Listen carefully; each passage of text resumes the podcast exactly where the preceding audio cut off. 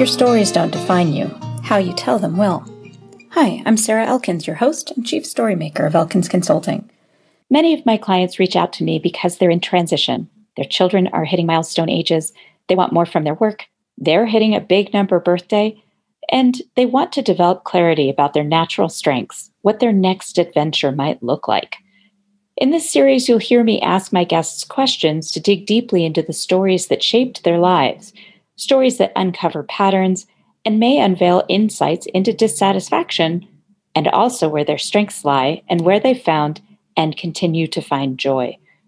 This podcast's intention is to have listeners think of their own related stories and how they tell them, discovering the internal messages that are limiting their success, and discovering how to shift their stories so they become positive life lessons to move them forward. If you're curious about what it would be like to work with me, visit elkinsconsulting.com and schedule a one time 90 minute StrengthsFinder session. Very few things scare me. Regret is one. Last week, I had the opportunity to be interviewed for two different podcasts The Morning High Five, hosted by Amanda Lund, and The Impactful Leadership Show, hosted by Greg McDonough. These are really different kinds of shows. Morning High Five is a high energy show committed to getting our day started with a positive, can do message. And the Impactful Leadership Show is exactly what you'd think. Greg interviews a variety of high impact leaders, asking them questions about the common misconceptions around leadership things maybe they didn't realize until later on in their leadership journeys. I highly recommend both shows. They're hosted by curious, thoughtful people, and they make a positive difference in the lives of the people who listen to them. They do a fabulous job in very different ways. So, surprisingly enough, as I reflected on the two interviews after, I realized a common theme had emerged avoiding regret.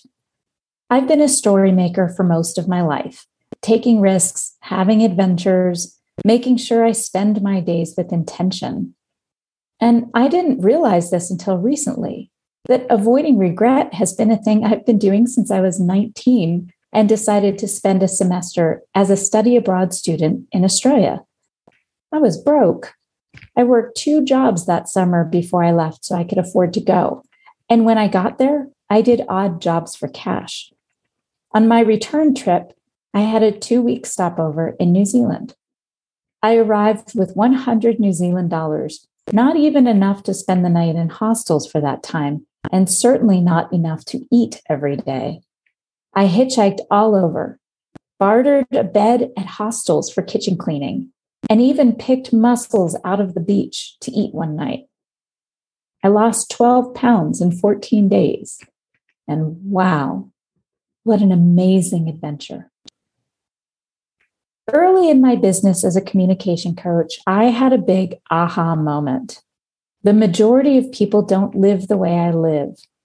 Most people seem to think they have lots of time to try new things, that the trip to Europe they've always wanted to take will come along eventually that their fascination for the pottery wheel or painting is a hobby that can wait until they're retired, and that they'll relax, spend quality time with their partner, friends, or kids when they're on vacation later in the year. They just don't have time now. I've shared this story before, and it's worth sharing again. One of my first clients hired me because she wanted to be more assertive at work. During our first session, she mentioned a dream of a side hustle of sewing a special pattern she had developed. She loved to sew, had a room full of fabric collected over the years, and a high end sewing machine she had invested in when her granddaughter was born because she wanted to sew clothes for her. I asked if she had sold any of the design, these special bags she had created, and she said she had given a few away, and they've been absolutely loved by the recipients. Each friend that received one of these bags suggested that if she made more, they'd be happy to buy them from her. At the end of that first session, I asked her how long it took to make one bag, start to finish. She said that she had all the materials ready and could have a bag complete in about 20 minutes. So, for her homework between sessions, I asked her to make two bags and take pictures of them for me. Our next session began, and after hearing griping about work and working through some of what might have been more useful conversation at work, we dove deeply into a discussion about how much happier she would be if she had supplemental income to help with travel, to care for her mother, and to spend more time with her granddaughter. I asked her about the sewing project. Ah, Sarah, I was just so tired after work these past couple of weeks, so drained from the obnoxiousness in the office. I just didn't have the energy to sew. I told her I understood. I asked her to try again before our next session, and she agreed. At our third session, she had more reasons that she didn't spend the 40 minutes necessary to sew two bags. Jane, here's the thing if you don't take this first step, you'll regret not trying. If you don't take a few small steps each week, tiny steps toward what you really want, we're going to be having this exact same conversation a year from now, two years from now, five years from now. And it breaks my heart to think of you in five years, looking back and being filled with regret that you didn't start now.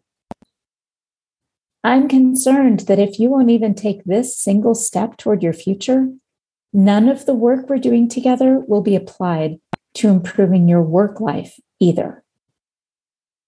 She promised to take a few steps before our next session, but she didn't.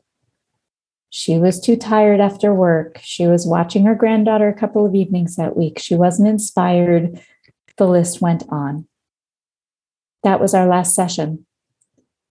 I refunded her payment for the rest of the program. I knew neither of us were going to get what we wanted out of the relationship, that my attempts at encouraging her weren't going anywhere. I asked if she wanted a referral for another coach, someone that maybe she'd have more success with, and she turned me down. As far as I know, she hasn't started that business of making those amazing bags. During my two interviews last week, that was the memory that came back to me. It made me sad. So for the morning high five, I said, Some days it's hard to be motivated. I get it. It's those days that I choose to take small steps to avoid future regret. I do a couple of things that have the potential to bring me future income and maybe something that has the potential to keep my relationships strong into the future. Simply put, I take a few small steps that my future self will thank me for. That could be reaching out to a former client to check in and maybe ask for an introduction, creating content for a future podcast episode, blog post, or social media post, or simply spending intentional time on LinkedIn, connecting with people in my network by reading their posts, commenting on them, and sharing them. And for a relationship, I might just make a special dinner for my husband, knowing that my future self will be grateful that I invested my time on our relationship. Whatever steps I take, I realize I'm building momentum. I give myself a 15 minute task and end up getting inspired to spend another 15 or even 30 minutes. And when I go to bed at night, I feel so much more satisfied with my day. When Greg from the Impactful Leadership Show asked me to share three misconceptions about leadership storytelling, I mentioned these. People believe that as a leader, they must share big, epic stories in order to engage an audience. People believe that as a leader, it's not necessary to share personal stories. And in contradiction to that one, some people believe that as a leader, it's critical to share deeply vulnerable stories. None of those are true. And if you want to learn why, you'll love the episode when it's published. So keep your eyes open for an announcement in a couple of weeks. As part of the interview, Greg asked me this insightful question It's great to look back to find those pivotal leadership moments and collect them. I love that idea. But what about every day? What about present day? That's when my memory of that client came rushing back to me. I said, Absolutely, Greg. Everyday activities are your future stories. That's why it's so important to be fully present.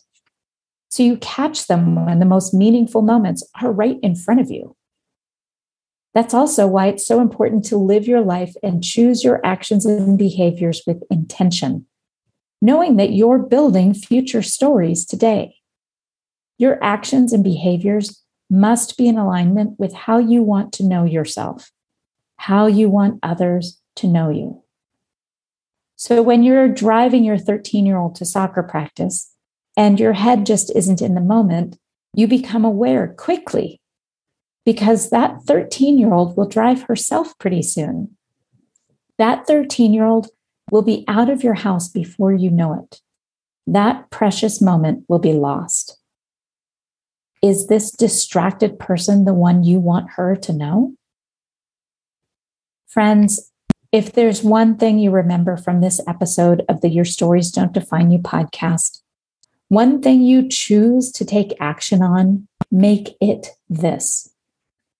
Take small steps every single day to avoid future regret. Take small steps every single day that your future self will thank you for. Thank you.